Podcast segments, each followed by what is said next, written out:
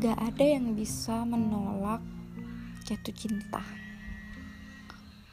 Lo mau beda agama, beda budaya, beda kasta.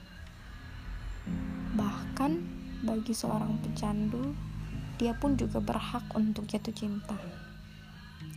Tiap harinya aku akan kirimin kalian cara cerita menarik tentang kekaguman aku terhadap sesosok pecandu ini. Dan aku akan menceritakan bagaimana kami bisa sampai di detik ini dan juga bagaimana lika-liku kehidupan cinta dia sampai bertemu dengan aku. Kalian harus dengerin ya.